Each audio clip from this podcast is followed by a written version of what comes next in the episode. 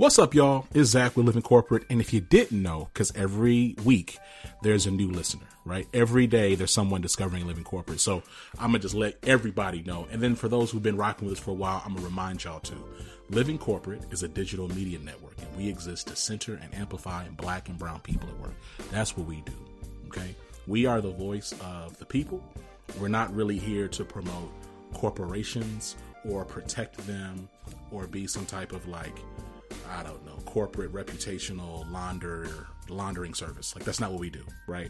When we have brands on to talk about Black and brown people at work, when we have executives, activists, elected officials, public servants, influencers, artists, etc., when we have any of these types of people on, we're going to be centering and amplifying Black and brown experiences. And if that brand happens to do that work and really be authentic in that space, then we will speak to them.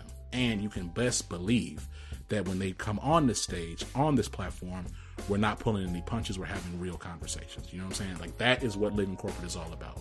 I'm so excited about where Living Corporate is. I'm excited about this episode you're about to hear, this conversation you're about to hear. And, you know, I just want you to know that I love you. I appreciate you. Make sure that you follow Living Corporate everywhere we exist.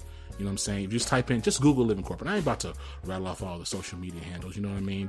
Like, if you just go on Google or whatever search engine you use, because that's not an ad either. Whatever you use, Ask Jeeves, Bing, Yahoo, I don't know, what, Microsoft Edge, whatever you're using, just type in Living Corporate and we're going to pop up, right? Now, look, what you're listening to is Real Talk Tuesdays. You're listening to one show that's part of a larger network, right? And so what you're going to, if you check us out, you look at our website, living-corporate-please-say-the-dash.com, you'll see that we actually have a network of shows, right? All focused on centering and amplifying Black and brown folks at work with different lenses, right? So shout out to the entire team. As our shows continue to come, you will hear about it, but make sure you plug in so you can just stay in tune. That way you don't have to try to catch up. You can just be caught up as you catching on. You know what I'm saying? Now, with that being said, I'm excited about this conversation you're about to hear. I want you to pay attention and make sure that you click the links in the show notes to learn more about what we're doing and where we're going. I'll see you soon.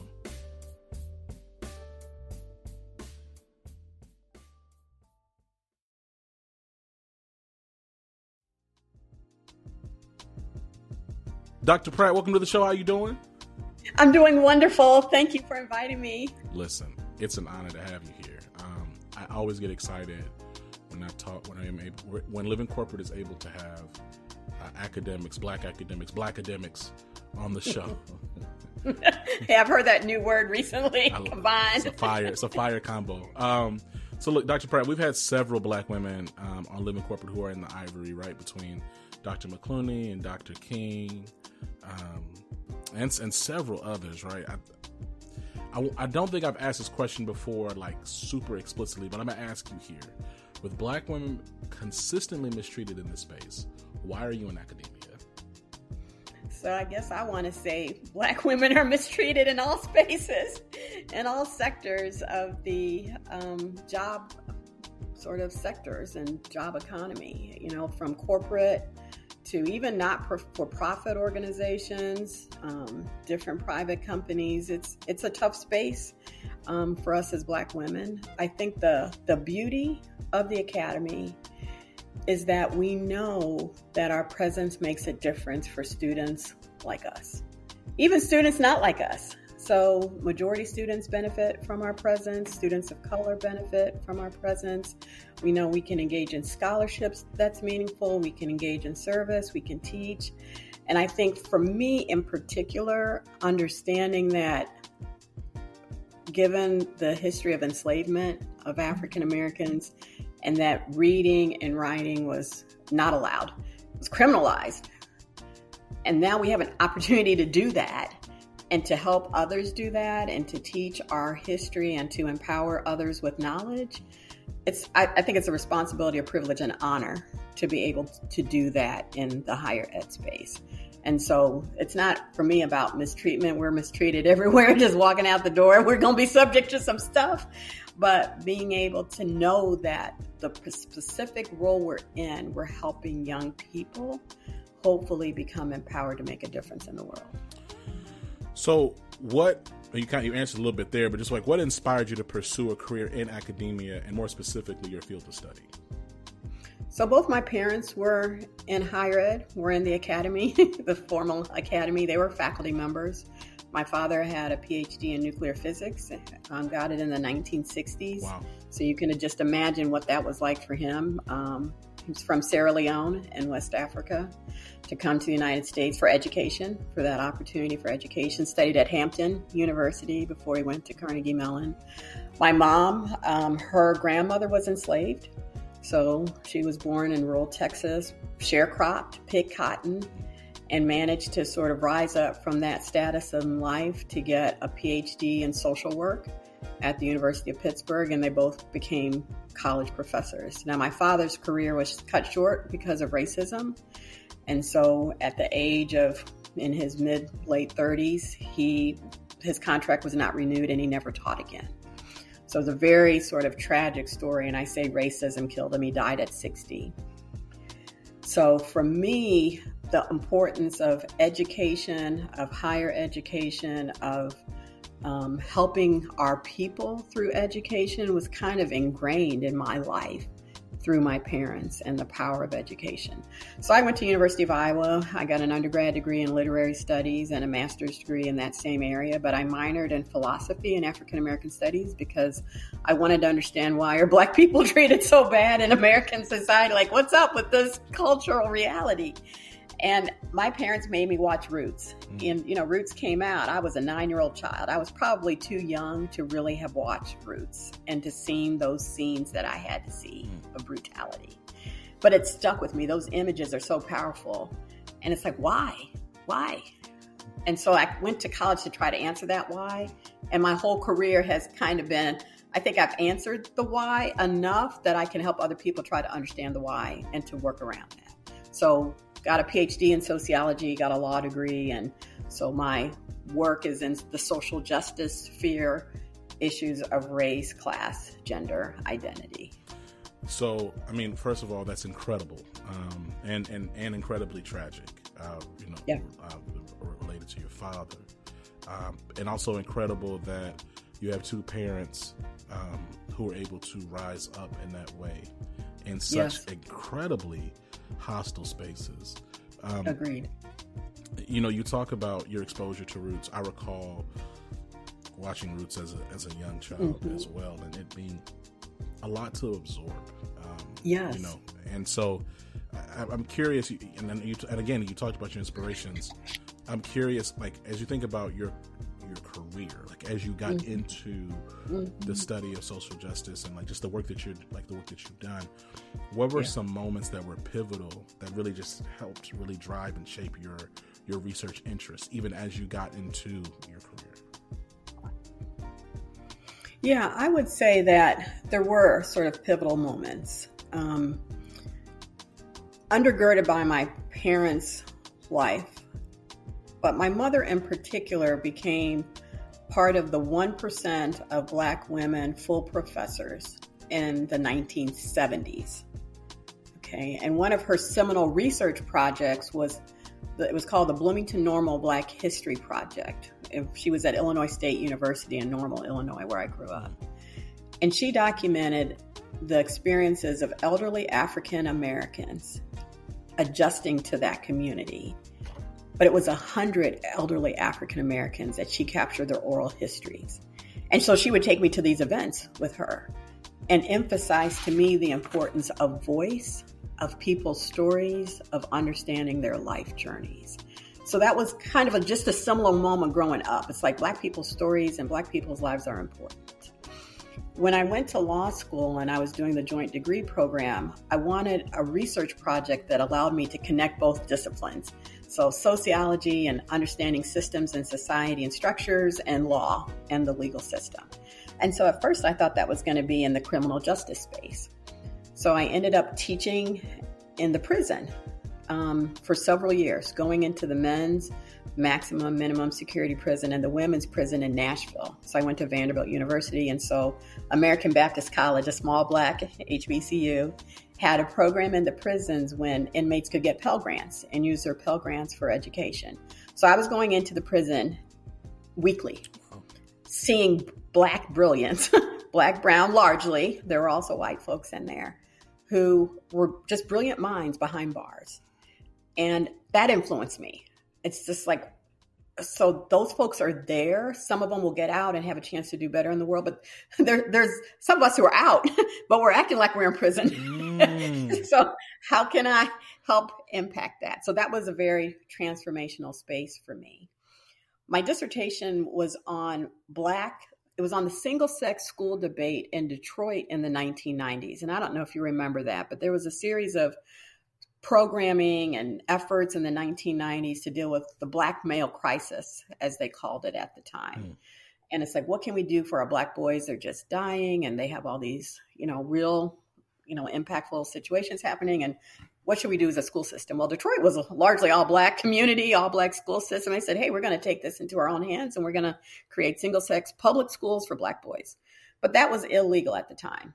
So it discriminated against girls.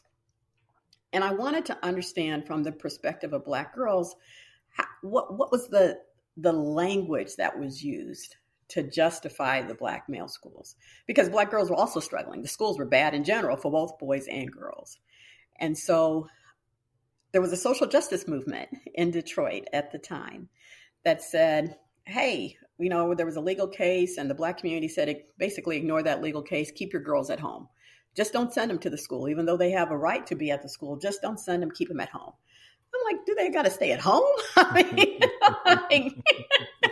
So this, so I looked at issues of Black male sexism, Black paternalism, race loyalty versus gender loyalty. Black nationalism, white supremacy, like all of those issues converged. Legal issues, sociological issues in this Detroit single-sex school debate. So that was a pivotal experience for me. And I guess one more experience is I was fortunate enough to get a federal judicial clerkship where I got to work for a judge. His name was Sam Irvin III. He was the son of Senator Sam from the Watergate hearings. And it was a federal court of appeals clerkship. So for 1 year, I was in this space, kind of the sacred space of decision-making about the law at the appellate level. And so I got to see how judges think and how law is created and maintained and justified in that space. And so that influenced my understanding of systems of power. And then I was in rooms of power, like the decision-making space of judges. And then I ended up working at Vanderbilt University, which was my alma mater. And I was the assistant secretary to the board, the governing board. And there were 8 committees, 40 board members, and I was responsible for minutes and agendas and supporting this board. And I had never been in a room of just power, rich, powerful people making decisions. And I realized all the things that people could get. I learned so much about investments. It's like, what's asset allocation? I was just taking notes like, asset allocation, you make money if you allocate your assets properly. HR negotiations. This is how people decide compensation. These are the things that matter. Budgets. This is how budgets work. So I learned the inside world of higher ed. And I thought, if I can somehow understand that world and again, use that knowledge to then help others, not just as a scholar now, but also as an administrator. So that sort of led to my career in higher ed administration, and now in this role as a vice president for strategic affairs and diversity and a professor of education. Man, I just, I have a question, I'm always fascinated with language, right? Especially the language used, the language that popular society or mainstream society uses to, or chooses or selects rather, whatever word you want to use to describe marginalized groups, people of color, women of color, like these terms, I have genuine challenges with them. I use them in the spirit of aiming to not like alienate or create additional barriers to engage my audiences. But I don't particularly care for them. I'm curious, like, how you feel about the term women of color. Like, do you engage in that term? And, like, I'm curious, like, what studies or research, and would you say that the studies and the work that you do apply to women of color? Like, that's my question. Well, I mean, it's an interesting nomenclature because white women are also women of color. I mean, we all have color. We all have identity. Mm-hmm. And in American society, we color people, mm-hmm. right? I mean, it's a social construction. So you have people who are part of different racial and ethnic identities who have white skin. So it's a complicated phrase, but people sort of understand the phrase, right? If you say women of color, it typically includes Black, African-American women who are Latina, who identify as Latina, women who are indigenous. And sometimes this is a point of conversation, whether it includes the APITA community, so the Asian Pacific Islander community. But women of color broadly should include marginalized or minoritized, because people sort of have gone away from minority to minoritized communities. So sometimes you can put women of color, minoritized women in a bucket. And it's just because you're a minority woman, you're going to have certain experiences. So I founded a conference 12 years ago, and it's called the Faculty Women of Color and the Academy National Conference. So, and people who identify as women of color, largely African-American, Latinx, Native, but a growing percent of the APITA community attend that conference, and they walk into a room of 1,000 women of color, and they like, I'm not the only one. I mean, it's like a transformational space. So I think that's an important sort of, yeah, we're in community together, and it creates coalition. But it's also important to pull it out, like Black women's experiences. We're going to show up a certain way. You will know that we're Black for the most part, right? You have some light skinned folks who you are not sure, or mixed, that you're not sure. Right. But if you identify as African-American, you walk into a space and people see your color, your brownness. Okay. It's people who are from the Latinx, Latine population have other sort of background cultural dynamics to navigate. The Native American community has specific realities that are different from other communities. So, and the APITA community is large. It's Japanese Americans, Chinese Americans, Vietnamese, I mean, Indian. I mean, it's huge. And just to lump them as a category is problematic. Even the Black category, right? You have Caribbeans, right? Caribbean Americans, and all those countries are different. Like, don't say the Bahamians the same as the Dominicans. Like, no, we not even close. No, don't put us with the Haitians. I mean, people, right? He's Black American. Does that include Africans? And you can't really put all the Africans in one. I mean, they're all, hundreds of countries in Africa. You can't lump them together. It's a continent. It's like, okay, well, they're part of Black Americans. They're like, no, we don't identify as Black Americans. We might be Black, but we're African, or we're our country, right? We're Ghanaian. We're Sierra Leonean. We're not Black. So it's all of it is complex. And I think we have to understand the complexity of it, but we also have to understand at times the benefit of a category, if you use the category well and define it. Let's talk a little bit about the landscape of higher education right now, right? Like, I mean, now you asked me about if I remember like back like in the 90s, like I was born in 89. So like, I think it's easy for millennials to kind of look at moments, and millennials and honestly like younger Gen Xers too, to be honest, like look at moments and things the first time that things happen. What I've learned about history is that it's cyclical.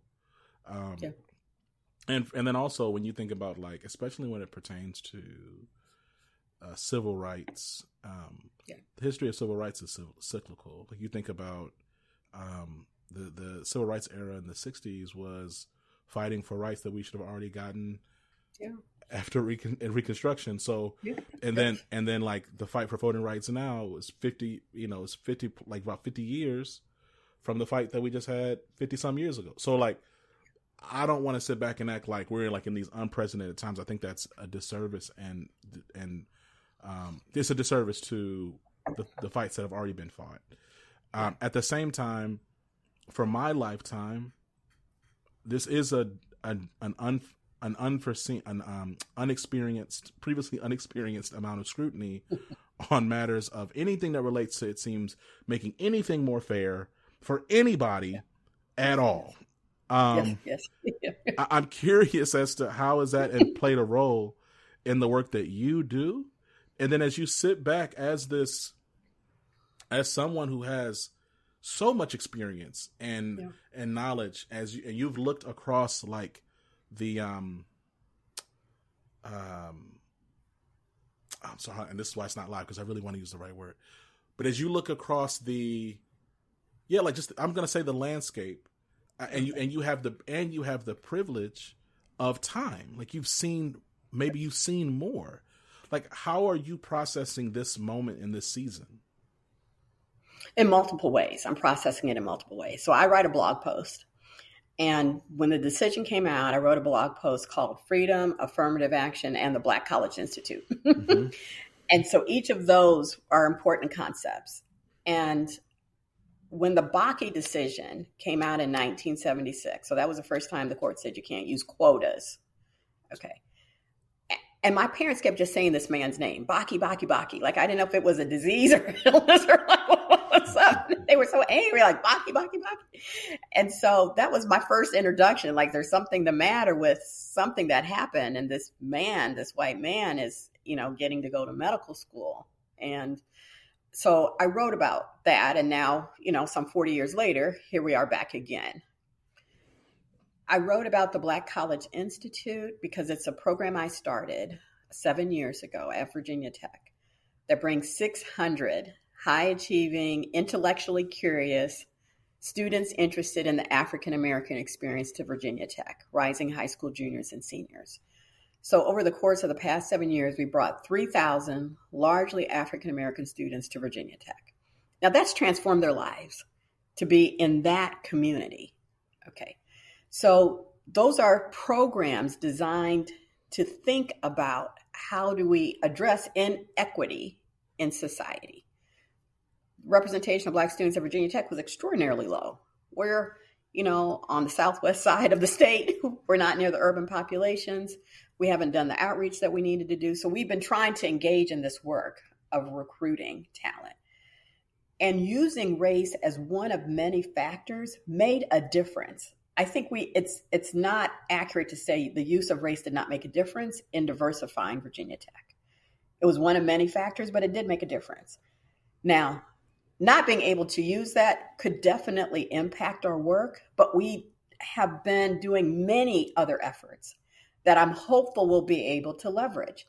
And what I'm a hopeful person, and I do think your lens on the world matters, right? If you're a pessimistic person, you're like, okay, doomsday is coming and, what are we going to do? But I'm a hopeful person. So I looked at the decision and I said, look, there is still hope in this decision, because the decision said, hey, to the extent somebody talks about their race in the context of their skills, background, and experiences, you can use that. And some of these universities, like, kudos to them. They're like, hey, in the context of your background, experience, whatever, per Judge Stevens, what why do you want to come to our university? And I don't think it just benefits students of color to say, hey, I'm a Black kid, or, and being Black in America, I'm going to come to your school and I'm going to be able to bring this perspective. It allows white students to say, hey, I'm a white rural kid from Southwest Virginia. Yeah. And I belong at Virginia Tech because it's in my community. And so it allows people to think about their identity, their racial, their ethnic, their other ways of identifying who they are, and to talk about it. So I still think there's hope in that, but this larger landscape is nothing to play with. Like the anti-DEI work is real.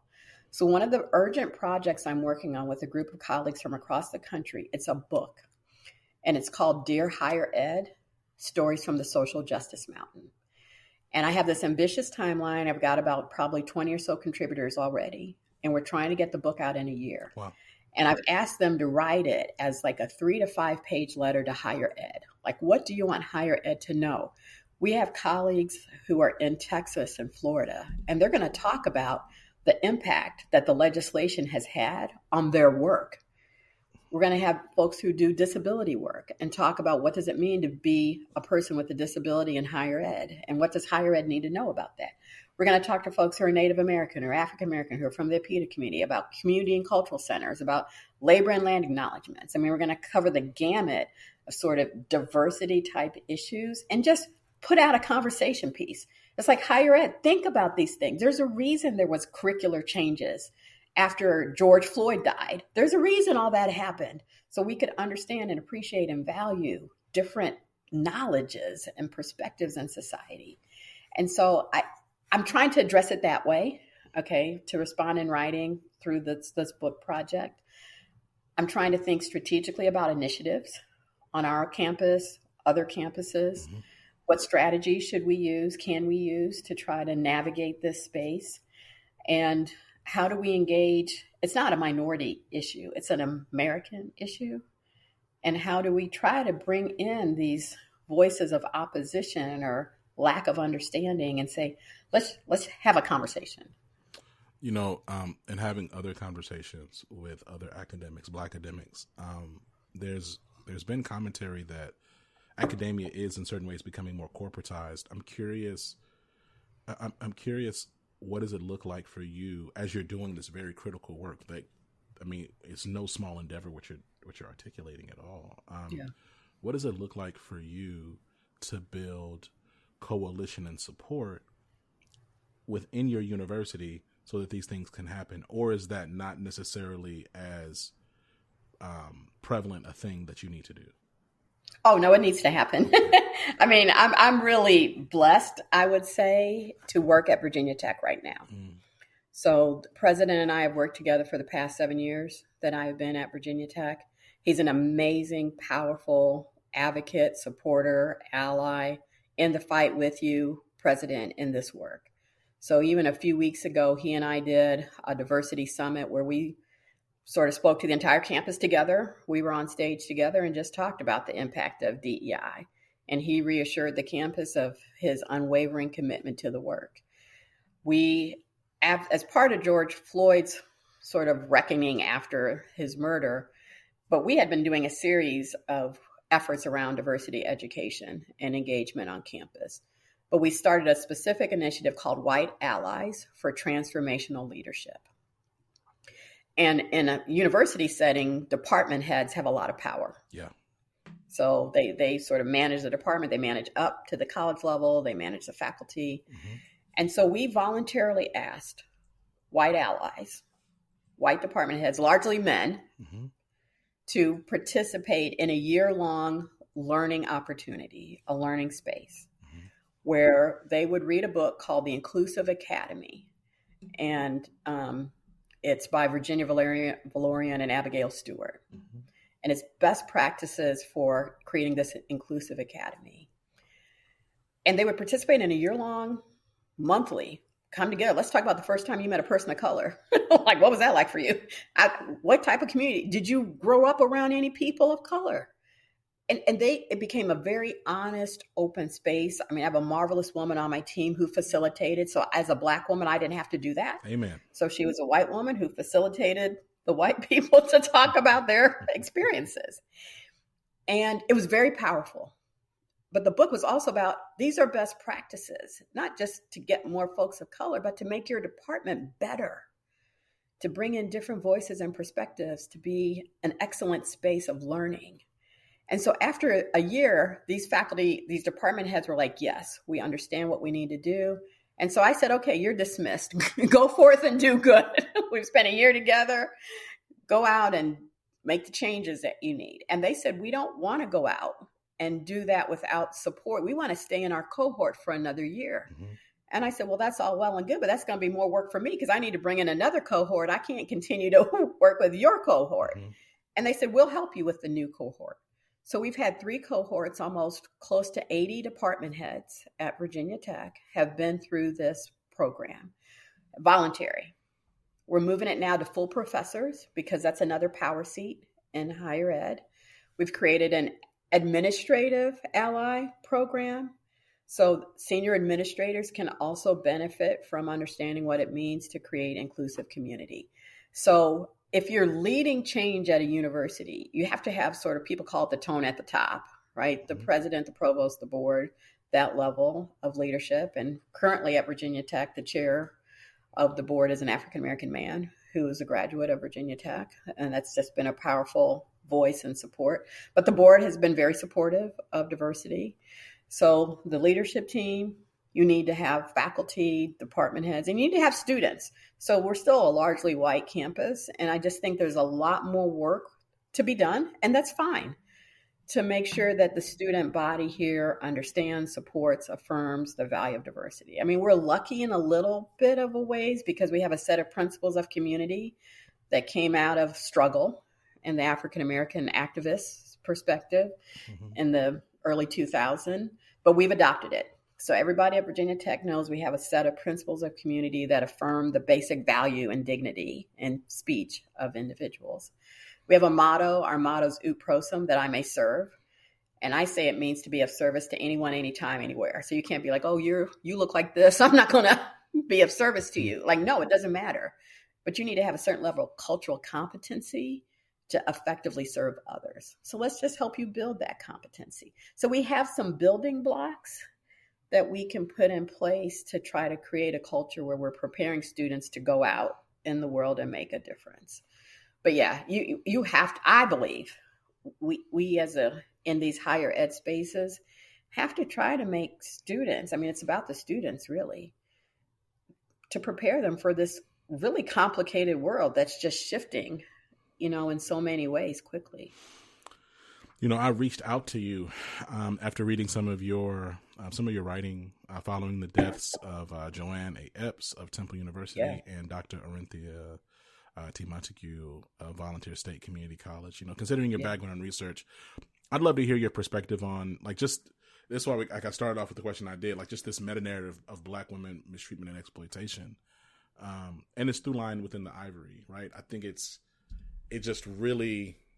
shook me. And I think a lot of folks online, especially when I believe it was Miss Epps, when she passed, I heard a collapse on stage and then for the event just to continue as scheduled. I cried. That hurt me, disturbed me. And so, and like I said, I was on LinkedIn and I saw the piece that you wrote. I was like, man, I really got to get Dr. Pratt on like very soon. And so I'm just curious, like, I'm just curious to hear your perspective. Well, so my work has been in women's leadership, my scholarship. Yes. So I did, in 2018, I did this edited volume on women of color presidents in the academy. I called it Journeys of Social Justice. And in that edited volume, there were women of color in administrative positions who talked about just the pressure, the stress. Mm-hmm. And this conference that I mentioned that I founded 12 years ago, the Faculty Women of Color and the Academy National Conference. I founded that conference because I knew sort of the pressure that, especially if you're the only one or two in your university, some smaller universities, departments, colleges, it's a burden. It's a weight that we carry. And I see it every year, and it's sort of astonishing to me, but very real. When women walk into the conference, they're exhausted. And there's like they're carrying this heavy weight of just themselves. Like they can barely hold themselves up to enter. Just the weight of being a woman of color, of being around whiteness often, of being invalidated, not affirmed, of experienced microaggressions, macroaggressions, racism, sexism, all of that. They walk in and they're almost bent down. Hmm. But then they walk in this space of like 1,000 other women of color. They're like, whoa, I'm not alone. I can do this. I can connect with other women. I can support. I can be empowered. And so the burden and the stories that women are telling are powerful, the silencing, the invisibilization. And I know all those stories. I know those stories. And so that's a real dynamic. Okay. That just the pressure. And I don't think it's unique to higher ed. It's just again, as I said at the beginning, the oppression that women of color, Black women experience in America. Because we're not just like in higher ed, we're just not a faculty member. We're mothers, We're wives, we're sisters, we're daughters, we're aunties, we're in community organizations, we're doing the United Way, we're doing the Goodwill, we're doing our work, we're doing it all. And we're not doing us. Mm-hmm. And I remember distinctly, I went to a wellness session probably now 10 years ago. And the session said, imagine you have a jar and you're going to fill the jar with the rocks that are important. So start with the big rocks, put them in your jar. What are your rocks? Okay, I put some rocks in the jar. Okay, now do some sand or whatever. What are those things in the water? And it's like, let's look at your jar and let's talk about your jar. And I was like, I'm not in my jar. Like, I had my family and my job and my kids and all of those. And my mom at the time was dealing with Alzheimer's, and I was trying to support her and people who were in this sandwich generation. You got your parents you're trying to take care of. You got your children you're trying to take care of. And there was no Mena in the jar. I was like, whoa, who's going to take care of Mena? Who's going to take care of Mena? And so in the work that I do, I try to be very conscious of creating a space where I try to remind women, take care of you. And in that article that you mentioned on LinkedIn, that sort of started as a blog post, and then I did it as a LinkedIn article, it was called Take Two Giant Steps Backwards, because I was going into a job, getting there at 7 a.m. before everybody else. I was leaving at the end of the day after everybody else. Nobody else was still there.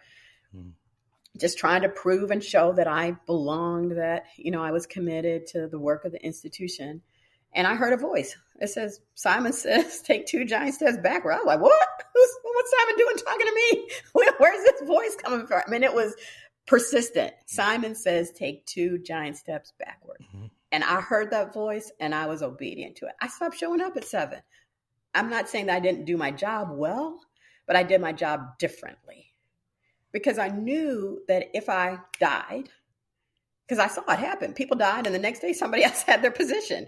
It's like, you, the interim now. What happened to, no, gone. So if I die there, I'm replaceable. I am not irreplaceable. None of us are irreplaceable. So do the job differently and take care of you. So that's what the message that I tried to put out. Yeah. It's sobering, right? And I think you said something earlier about just like your lens and how you look at the world. And I'll say, like, it's challenging for me not to be pessimistic. It's challenging for me not to just be like, man, I'll just keep throwing black and brown bodies away. Like, what's the point, right? But what is sobering and grounding is, for me, I have the privilege of having a family. I have 2 small daughters. I have a wife. And so I know that I'm not replaceable in the same ways that I would be to whatever the institution is. Right. And so the one thing that it did affirm was, these things will be here, and they don't, like, there's this, it's so interesting. Like, there's this, these organizations, they benefit in selling you on the illusion that you are the most needed thing, so they can get the most production out of you.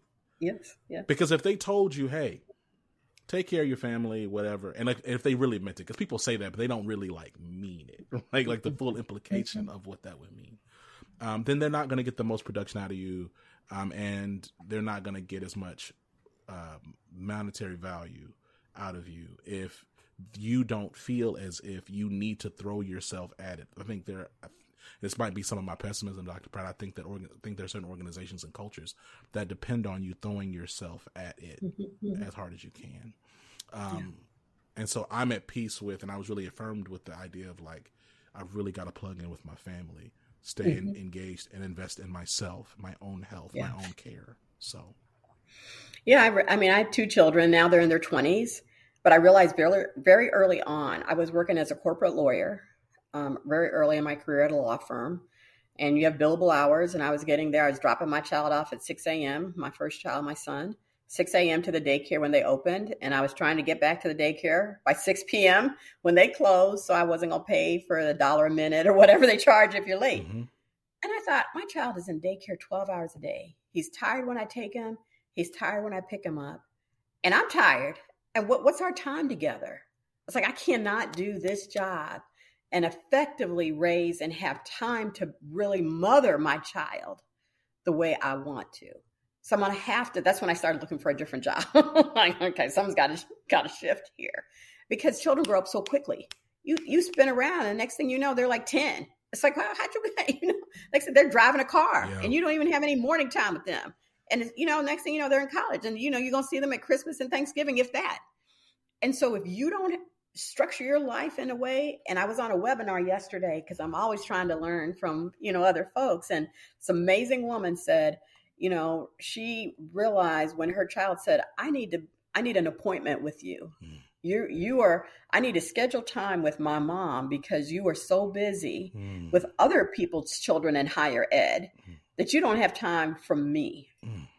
And so how do we get out of sync? You know, we just get twisted, as folks say, you know, and we're trying, and it's legitimate though. We are trying to help our own children in higher ed. Right. It's brown, black children who are struggling, who need somebody to talk to, who need to know how to leverage power and resources to get their degree.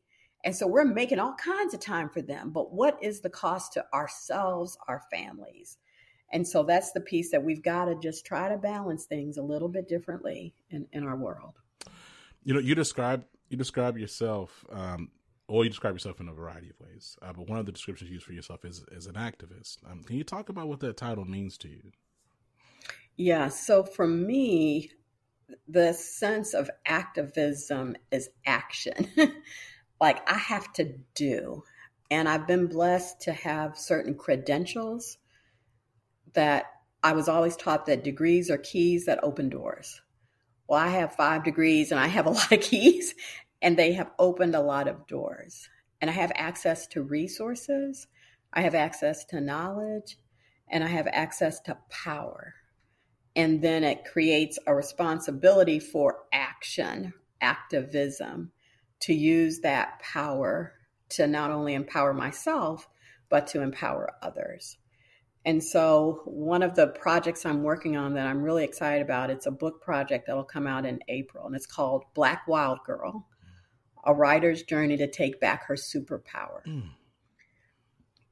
And I believe we all have a superpower. Some of us are more conscious of what it is and what our gift is, our unique gift that we've come into the world to use, to share, to make a difference. And sometimes along the way, we lose it. We don't have access to it, or we get told that that's not our gift, or we're not good at that, or we shouldn't do that. But I think we all come into the world with some unique gifts that we have a responsibility to use our superpower to make change in the world, to make the world better for everybody. And so that's the action. I don't think you should just like come here and sort of chill. Like, you know, I don't think we're here to chill. Like, there's work to be done. There's people who are sick, who are struggling, who are uneducated, who are in poverty, who don't have food, who don't have clothes, who don't have the basics of life. And there are those of us who do. We have luxuries in life. And so how can we leverage what we have to empower others so that they get to use their superpower? They get to use their gifts that they've come into the world with. But society has created these systems and structures that prohibit them from letting their light shine. And how do we help more folks, those of us who have been privileged without merit necessarily, because why did we get it and some others didn't, to help others sort of be able to let their light shine? So for me, I just see it as, if you have sort of access to resources, education, connections, networks, then you have a responsibility to be an activist and to use that to help others to leverage their gifts and power in the world. That's incredible. You know, my last question, and I ask this question to folks, and it's frustrating, Dr. Pratt, because you get hit with a bunch of theoretical stuff. Right. it's just exhausting to me. Like, it's like, okay. Yeah. But I'm saying, like, practically, like, what needs to actually happen. I find myself, like, in a really unique position in this conversation because you actually study this space and you have exposure in this space. You've been doing this work. So I asked this question with that respect in mind, on the forefront of my mind. What are the ways that systems and institutions need to be reimagined to better support women, particularly Black and brown women? And also maybe I say, is there even space for any of this to be reimagined, right? But I'd love just to hear your perspective there. Yes, I like that question because as a sociologist, I think about systems and structures. Mm-hmm. And there is an opportunity to reimagine. So I talked about that White Allies program, right? It's like there's best practices and people should implement them, learn them and implement them. But I want to talk a little bit about power and how I see power and how power has been defined in some of the work that I've studied. So Patricia Hill Collins, many people will know and recognize her name as a Black woman sociologist, very powerful. She wrote a book called Black Feminist Thought. And in that work, she talks about power domains. Power as this like energy flow that you can access and tap into if you understand it well, and how power can be sort of sites of domination and sites of oppression, but you can also leverage power to create liberation if you understand the way power is working. And she talks about 4 power domains. So one of them is this hegemonic domain. Okay, which is really hard. It's like the domain of bias and ideology. Mm-hmm. You know, religion sits in that domain. White supremacy sits in that domain. And those are things that are hard to change, right? But that's one domain of power. It's just the hegemonic domain. Then you have the structural domain. Well, those are systems and structures in society, churches, schools, banks. So these just social structures in society. Okay, that's another thing that's, you're not going to dismantle, you know, the Catholic Church in one day, right? So those structures are hard to change. The banking system, the financial systems, they've been around for a while, okay? The other domain is a disciplinary domain. It's the domain of policies and procedures and laws, and you can shift those, okay? That's sort of a little bit malleable. The civil rights movement did that. Student protests on college campuses. I mean, right now, if in Texas and Florida, students just sort of rose up and said, where's that diversity class? I'm not going to school. We're not going to school until you bring those classes back. Where's that office that I was going to? We're going to protest on this campus. It's always, unfortunately, been on the backs of students to engage in social justice protests that has led to change on college campuses. Okay, but that's this disciplinary domain of policies, procedures, and laws. The other domain is the interpersonal domain, and that's the domain of relationships with people, conversations with people, because it's ultimately people who are implementing policies within social structures based on ideologies. So it all connects back to individuals.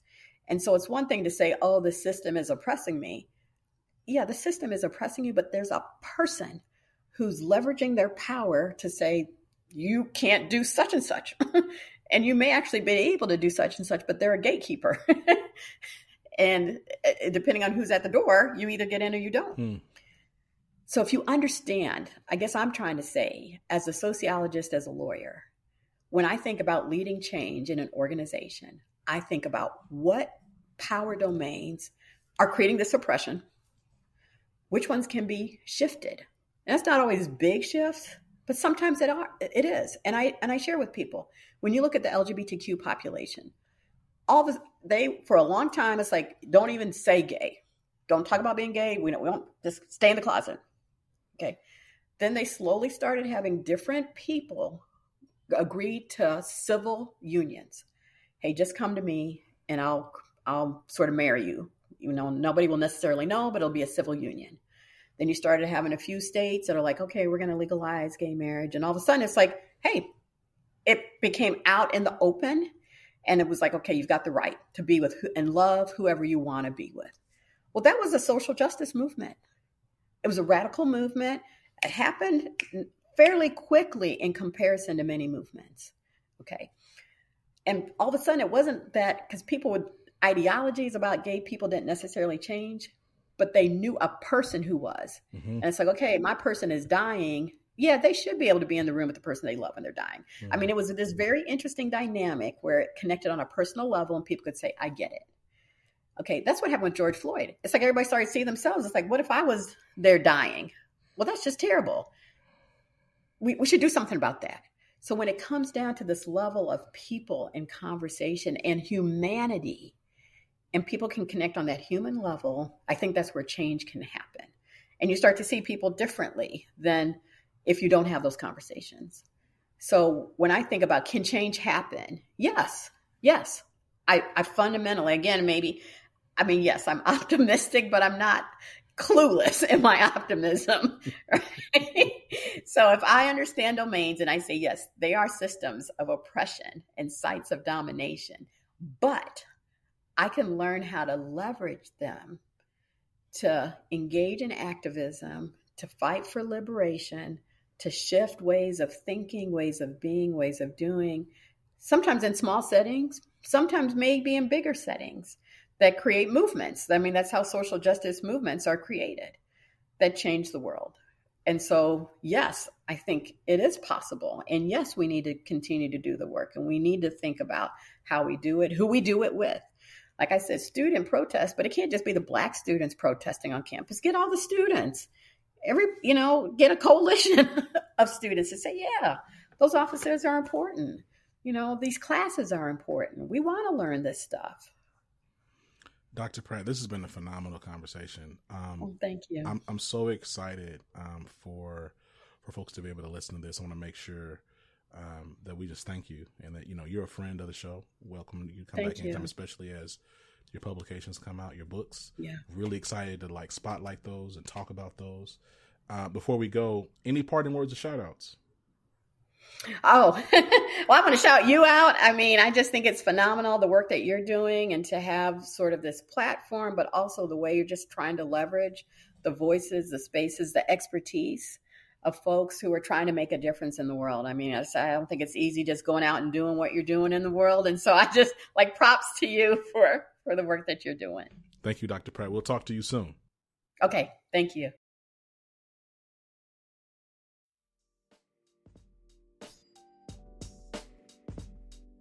And we're back. Yo, I want to thank our guests. I want to say much love to the entire Living Corporate team. Thank you for you. That's right. You listen to this right now, driving in your car or on the subway or, working out or just listening late at night while you doing some work or something. Thank you for being a part of our Living Corporate community. I appreciate you. Make sure, if you haven't already, that you create a login on living-corporate.com where you can actually get all this content pushed to you based on the types of things that you want to engage and listen to. Make sure you actually go to living-corporate.com for jobs and career advice and all types of just dope content that we got on there and that we're publishing every single day. All right. Till next time, this has been Zach. I'll catch you soon. Peace.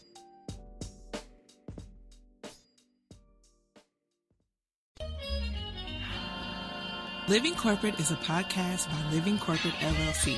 Our logo was designed by David Dawkins. Our theme music was produced by Ken Brown.